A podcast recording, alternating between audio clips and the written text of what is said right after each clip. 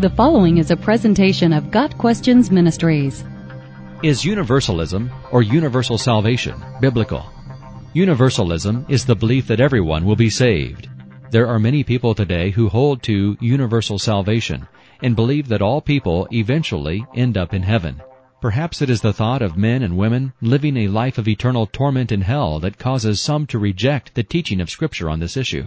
For some, it is an overemphasis on the love and compassion of God and the neglect of the righteousness and justice of God that leads them to believe God will have mercy on every living soul.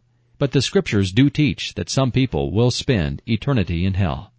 First of all, the Bible is clear that unredeemed men will dwell forever in hell. Jesus' own words confirm that the time spent in heaven for the redeemed will last as long as that of the unredeemed in hell. Matthew 25 verse 46 says, Then they, the unsaved, will go away to eternal punishment, but the righteous to eternal life. According to this verse, the punishment of the unsaved is just as eternal as the life of the righteous. Some believe that those in hell will eventually cease to exist, but the Lord himself confirms that it will last forever. Matthew 25 verse 41 and Mark 9 verse 44 describe hell as eternal fire and unquenchable fire.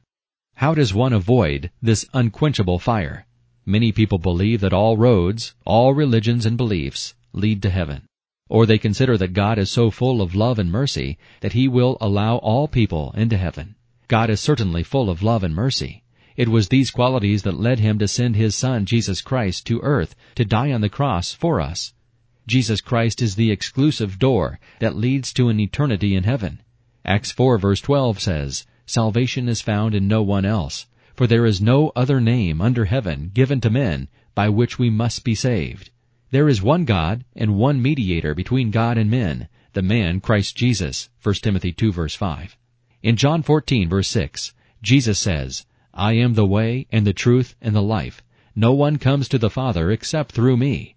John 3 verse 16, For God so loved the world that he gave his one and only Son, that whoever believes in him shall not perish, but have eternal life. If we choose to reject God's Son, we do not meet the requirements for salvation. John 3 verses 18 and 36. With verses such as these, it becomes clear that universalism and universal salvation are unbiblical beliefs. Universalism directly contradicts what Scripture teaches. While many people accuse Christians of being intolerant and exclusive, it is important to remember that these are the words of Christ himself. Christians did not develop these ideas on their own. Christians are simply stating what the Lord has already said. People choose to reject the message because they do not want to face up to their sin and admit that they need the Lord to save them. To say that those who reject God's provision of salvation through His Son will be saved is to belittle the holiness and justice of God and negate the need of Jesus' sacrifice on our behalf. Got Questions Ministry seeks to glorify the Lord Jesus Christ by providing biblical answers to today's questions.